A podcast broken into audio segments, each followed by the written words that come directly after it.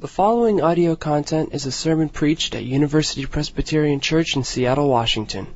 For more information, please visit our website at www.upc.org. We celebrate Jesus' grace, and so when we hear this word that he has to the church in Thyatira, uh, we find ourselves taken aback. A sentence that we do not expect to hear from Jesus as he speaks to them. He says, I have this against you that you tolerate. It almost doesn't matter what comes next in the sentence for us. such a sentiment seems so scandalous and so unlike Jesus. I have this against you that you tolerate. I think all of us are familiar with religious people who might say something like that. Religious people who have taken the complexity of life and boiled it down to a few simple truths and who have allowed those truths to comfort them as bulwarks against uh, ambiguity and to a certain extent against other people as uh, they define themselves, who they are, as uh, uh over and above other people, as a matter of exclusion. I know that I'm not like uh, these other people, and so I know what I am like. But that's a kind of an intolerant way uh, to live life. But we don't expect that kind of a way from Jesus. I mean, if anything, Jesus is kind of a champion of tolerance, is he not? I mean, Jesus is the one who wanders through his life embracing the leper, having dinner with the uh, uh, the swine tax collector, you know, Zacchaeus.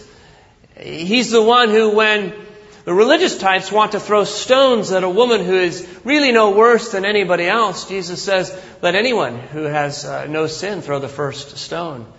And we'll offer no word of condemnation to this woman. And so why would he say to a church in a city, I have this against you that you tolerate? Well, well let's look together at uh, Revelation chapter 2, verses 18 through 29. Uh, if you're visiting, you'll find a Pew Bible there on page 996. And what we're doing is we go through these seven letters to the seven churches of Asia Minor. We're reading them out loud. So I invite you to stand together. We see in chapter 1 that there is a uh, blessing pronounced on everybody who says these words, reads them to the congregation, and who hears them and keeps them. And I want to read that blessing again for you uh, this morning. After we're done reading, I'll say, This is the word of the Lord. And if you believe it, you'll say, Thanks be to God. Listen carefully. You're reading God's Word. Revelation 2, 18 through 29. And to the angel of the church in Thyatira write, These are the words of the Son of God, who has eyes like a flame of fire, and whose feet are like burnished bronze. I know your works, your love, faith, servants, and patient endurance I know that your last works are greater than the first. But I have this against you. You tolerate that woman Jezebel, who calls herself a prophet and is teaching and beguiling my servants to practice fornication and to eat food sacrificed to idols. I gave her time to repent, but she refuses to repent of her fornication. Beware, I am throwing her on a bed and those who commit adultery with her, I am throwing into great distress unless they repent of her doings. And I will strike her children dead. And all the churches will know that I am the one who searches minds and hearts, and I will give to each of you as your works deserve. But to the rest of you in Thyatira, who do not hold this teaching, who have not learned what some call the deep things of Satan. To you I say, I do not lay on you any other burden. Only hold fast to what you have until I come. To everyone who conquers and continues to do my works to the end, I will give authority over the nations to rule them with an iron rod, as when clay pots are shattered even as I also received authority from my Father. To the one who conquers, I will also give the morning star. Let anyone who has an ear listen to what the Spirit is saying to the churches. This is the word of the Lord.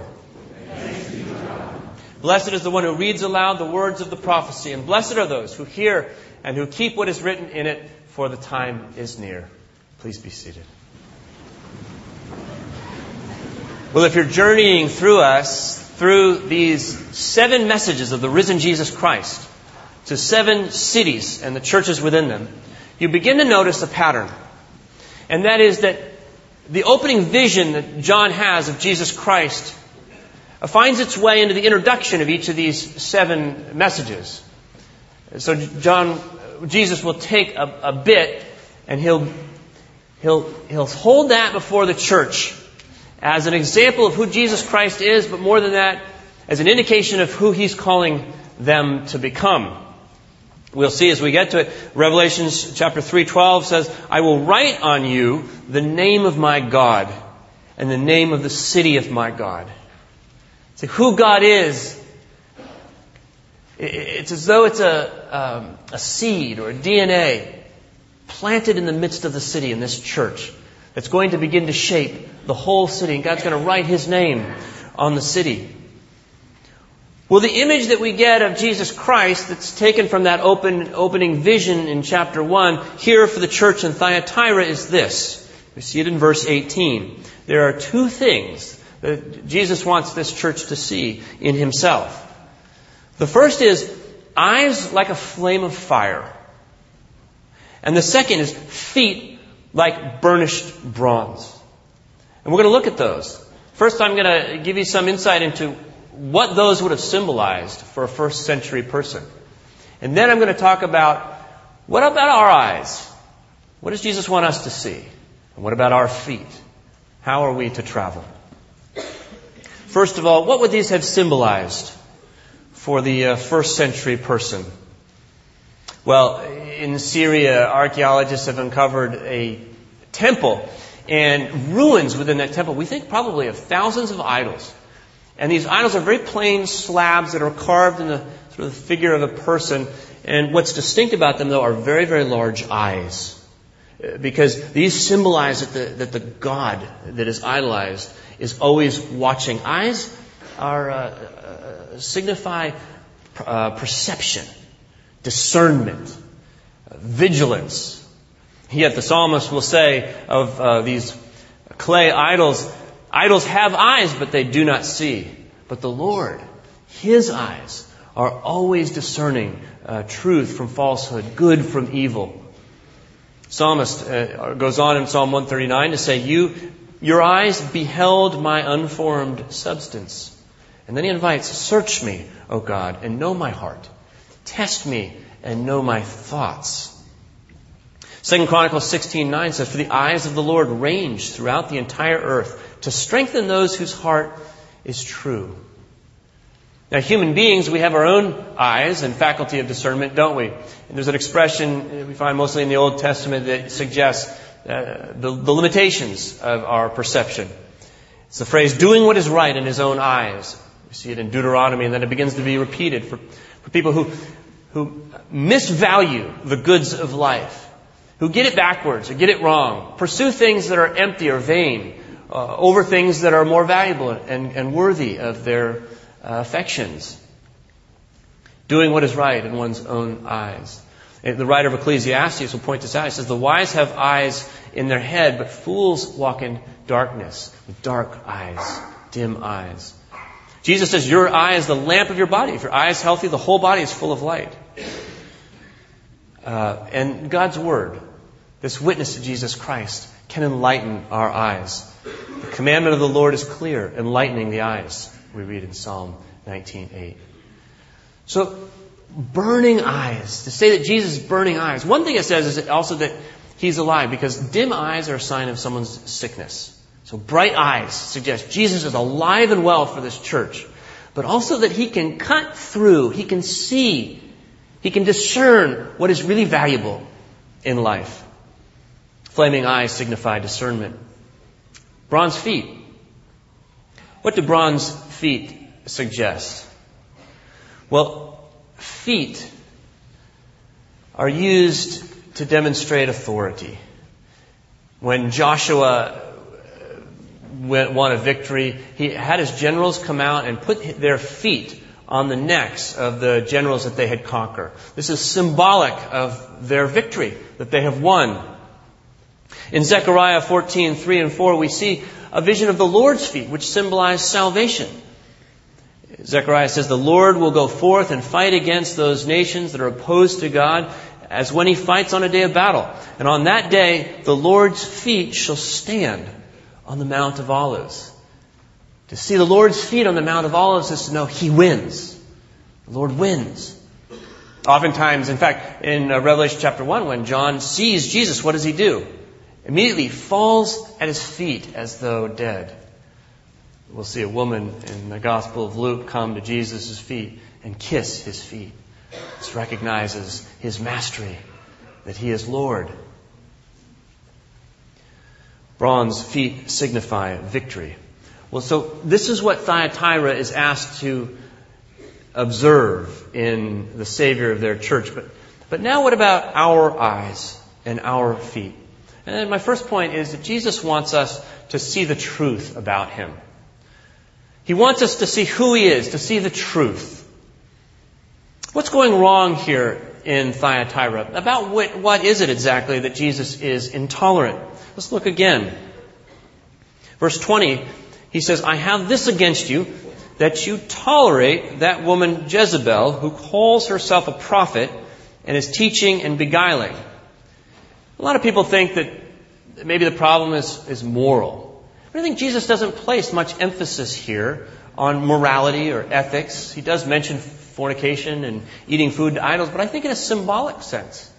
Because notice the commendation in verse 19. Jesus says, Hey, I know your works. I know your love, your affection. He commends them where he couldn't the Ephesian church, remember? I know your faith. You've got a pretty good understanding of the gospel. I know your service, that you're ministering in the city in my name. And I know your patient endurance, that you hold up steadfastly the pressures of life. Doesn't seem to be a moral critique, but this I have against you you tolerate a woman, Jezebel. Now, nobody, no Jewish person would have ever named their daughter Jezebel. No Christian either. It's not her real name. This is an allusion to an Old Testament story. And she calls herself a prophet. So she stands in the midst of God's people proclaiming something, and what she proclaims is double. He says, teaching and beguiling, teaching and deceiving my servants. So This is a woman or a group of people who stand within the congregation and they've got something else to say about the good news, something more to say. Uh, Paul makes an allusion, I mean, uh, excuse me, Jesus makes an allusion to this later in the chapter in verse 24. Things, people who have learned what some call the deep things of Satan.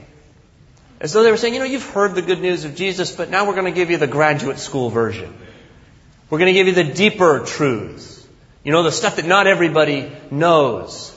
Uh, possibly we add some uh, new practices. Uh, maybe we've learned something from the, uh, uh, the other religions, the other deities in Thyatira. We'd like to apply that to our faith. Jesus plus. Jezebel was a ninth century uh, woman, and she was a very sharp, impressive woman in many respects. And she's not known, by the way, for personal immorality, fornication, or the, or the like. No, the critique of Jezebel in the Old Testament scriptures has to do with her influence on Israel. She's a Phoenician woman, marries King Ahab in the northern kingdom, probably uh, to seal a treaty between the Phoenicians on the coast and uh, Israel. But she brings with her her Canaanite influences. She's a worshiper of Baal and Asherah, and uh, she persecutes the prophets of the Lord, kills them. Um, and so her influence is to veer not only the king, but the people away from the truth of the Lord. That there is another salvation beside that which the Lord promises in his covenant to you. And so this is that which Jesus has very little uh, toleration. A tolerance is a virtue unless it keeps us from seeing the truth. I noticed a couple of uh, bumper stickers recently. One says, uh, I may not agree with your bumper sticker, but I'd fight to the death for your right to stick it. That's a, that's a virtue of tolerance. I thought that was good. Another one I saw last year, I was driving around Los Angeles, it says, dilate your mind. Oh, that's profound. Dilate your mind. Yeah, open it up a little bit. But the irony was that I saw that bumper sticker on a day when I had an eye appointment and I was driving on the eye exam. And I actually had my eyes dilated. And I could, it was all I could do to get home. I, cause I, when you, if you know, when you have your eyes dilated, you can't see a thing. Right? It was the best LA traffic I ever remember, you know? 75 degrees, just a sunny uh, fuzz, you know, as I drove along there. There's a, um, there's a childhood eye disease that's common. It's called uh, popularly lazy eye amblyopia. And what happens is the, the, um, the eyes don't coordinate. And so they present to the brain two different images. And, and the brain can't process two, dim- two different images, not able to bring them together. And so what it does is it basically shuts down input uh, from one of the eyes. And what Jesus is saying, my one beef with you is your tolerance of two different visions of me. He wants us to be very, very clear about who He is. Stay focused on Him. Otherwise, it's as though we can't see Him at all. Our eyes. Jesus wants us to see the truth about Him. And secondly, our feet. Jesus wants us to stand firmly on the truth about Him, to stand on who He is. I would have thought that uh, multiculturalism and pluralism uh, relatively recent phenomenon, things that owe their existence to the like of you know the telephone and television and the airplane and the computer, telecommunications. But it turns out that, that these things have existed for millennia. And what has caused them is not those technological developments, it's the technological development we call a city. You know, God is the inventor of the city.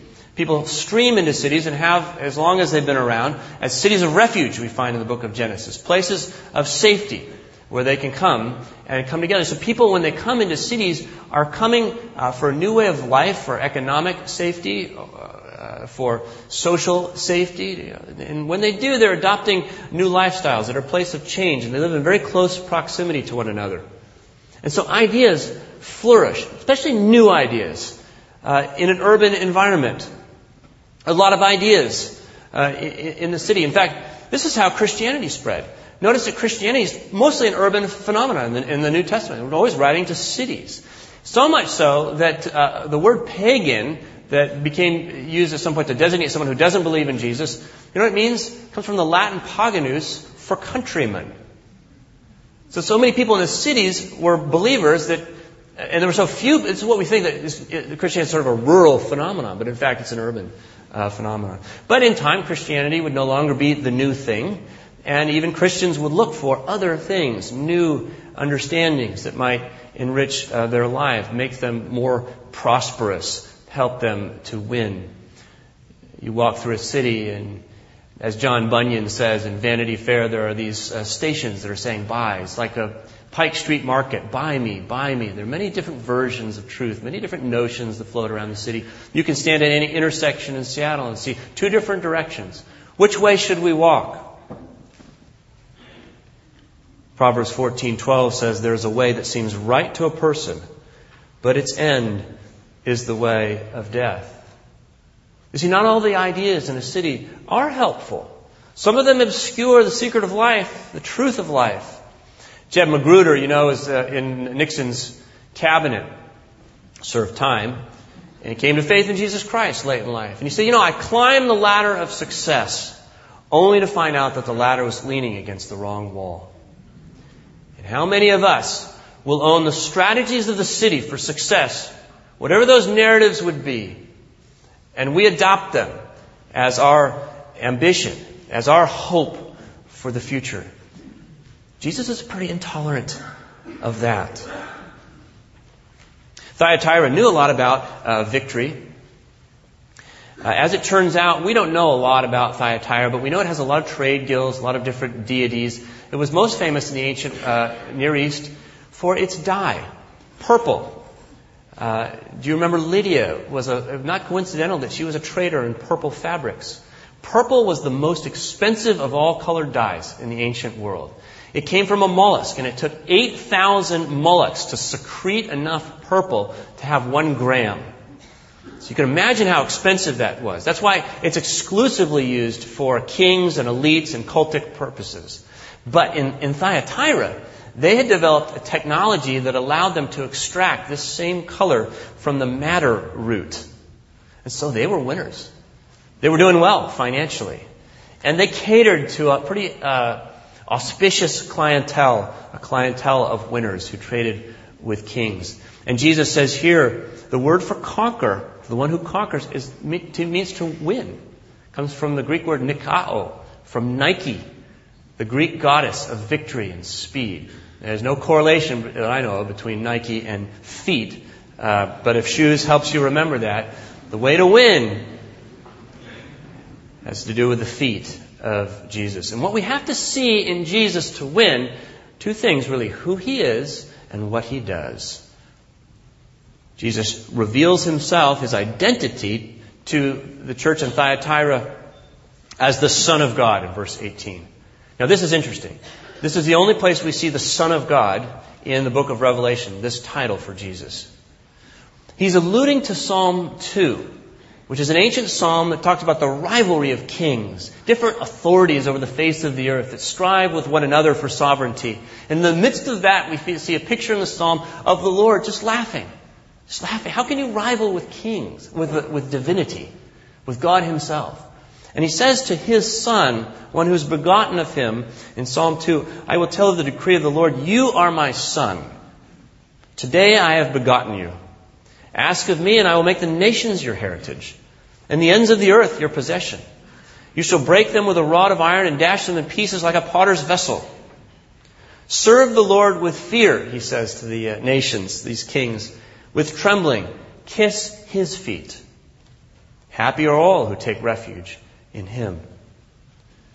What we must see about Jesus Christ is that He's not just a king, He's not just a teacher, He is God Himself. The one who created the cosmos, who created life, has stepped into time and space to, to tell us what it means to have life, to offer life uh, to us. That's what Jesus, that's who Jesus is. Very God of very God. A lot of people say, ah, oh, he's just one of many teachers. There's no credible religious or political teacher that's ever walked the face of the earth who has claimed to be God.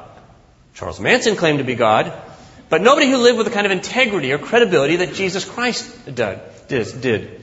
In Mere Christianity, Cambridge professor C.S. Lewis says, a man who is merely a man, but said the sort of things that Jesus said, would not be a great moral teacher. He would either be a lunatic on a level with a man who says he's a poached egg, or else he would be the devil of hell. Friends, in the competition of life, when you and I evaluate how will we win at this game, there is one and only one name, and it is Jesus. He is the image of the invisible God, the firstborn of all creation. For in him all things in heaven and on earth were created, things visible and invisible, whether thrones or dominions or rulers or powers. All things have been created through him and for him. He himself is before all things, and in him all things hold together. We must see that with our eyes. The other thing we must see is his works. The word works repeats itself through this passage several times. Sometimes it's translated doings. But the fundamental thing to notice is that there's a distinction between our works and Jesus' works. He commends our works in some respects in Thyatira. He's doing some good things. The works are even getting better with time. But Jesus says, if you're going to stand in the judgment on the basis of your works, you're in big trouble. Because all of us have clay feet. None of us is righteous as God is righteous and as His holiness requires. He's committed to eradicating evil and promoting good. And you, have, you and I have embraced evil in our lives. In verse 24, Jesus says, Of those who teach this new teaching, if you believe that, if you want to live according to your own works, you may do so, but you will be judged according to your works. He says, uh, in verse 23, he says, I will give to each of you as your works deserve. On the other hand, You and I, friends, are invited to be judged by the works of Jesus Christ. That's the good news. The Son of God has come to live a holy life that you and I could never live. And then he offers himself on the cross for the sins of the world. John 3:16 deserves the place that it has in our memory. For God so loved the world that he gave his only son, so that everyone who believes in him may not perish but may have eternal life, may win. Indeed, God did not send the son into the world to condemn the world, but in order that the world might be saved through him. I think it's an unfortunate translation in verse 26. The NRSV says, to everyone who conquers or wins and continues to do my works. I think it should say what the NRS, uh, the RSV, the New American Standard Bible, the King James Version all say, and that is continues to keep my works. We're not asked to do Jesus' works, to die on the cross, to rise three days later. No, Jesus does that. We're asked to keep those works because our very life depends upon them. There's a special use of that word in, in, the book of Revelation that is to hold fast to a confession of faith against all the odds. Hold fast to the works of Jesus Christ, for these are your hope. In these you will find the success that you need for life. It's our feet. We win when we walk with Jesus, seeing who He is and holding fast to his works. A.W. Tozer said the most important thing about you is what comes to your mind when you think of God. It's the most important thing.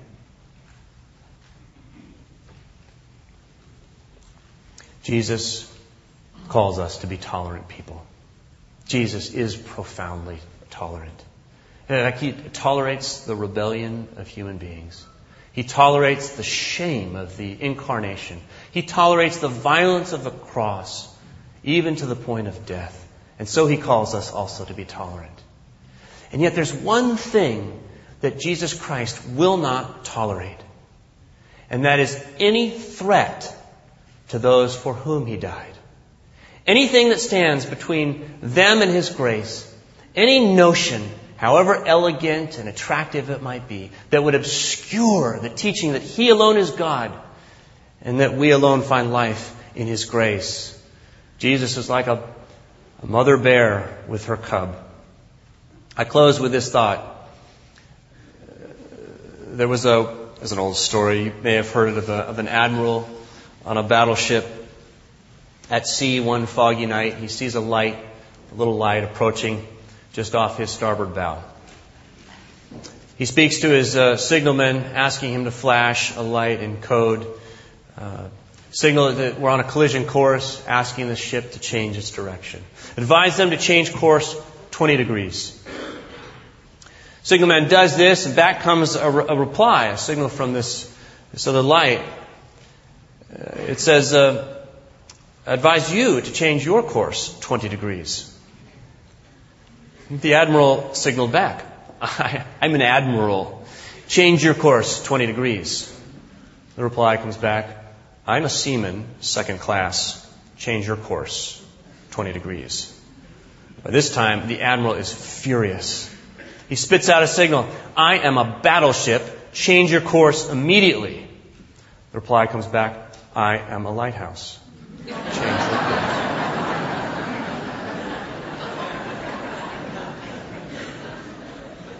Friends, Jesus offers us an assurance at the end of this passage. He says, I have two things for you. I have authority, and he requotes Psalm 2. The same authority that the Father has given him, he gives us. And I have a star, morning star, Venus. It's a royal planet. So that you might know that in the darkness of night, when it doesn't seem like the cause of Jesus Christ is winning, when it doesn't seem like your life is victorious, you will know you'll reign with me and the morning comes soon. Let's pray. Thank you, Jesus Christ, that you are so jealous for our love, like a lover, that you will tolerate nothing that comes between us. Thank you that you are intolerant of every false idea that raises its head against your grace. Thank you that you have given us your grace so abundantly that we can have hope this day no matter what is going on in our lives. And Lord, thank you that we can hold out that hope if we will but hold fast to the good news of Jesus Christ. Carry it with us wherever we go this week. Hold it out for this city of Seattle. We pray for that. We pray that you would bless that with the power of your Holy Spirit. We ask it in the name of Jesus Christ. Amen. All University Presbyterian Church online audio is available on both CD and cassette. If you would like to support the mission of UPC by ordering copies of sermons or classes, please visit www.upc.org forward slash audio, email audio at upc.org, or call 206 524 7301 extension 117.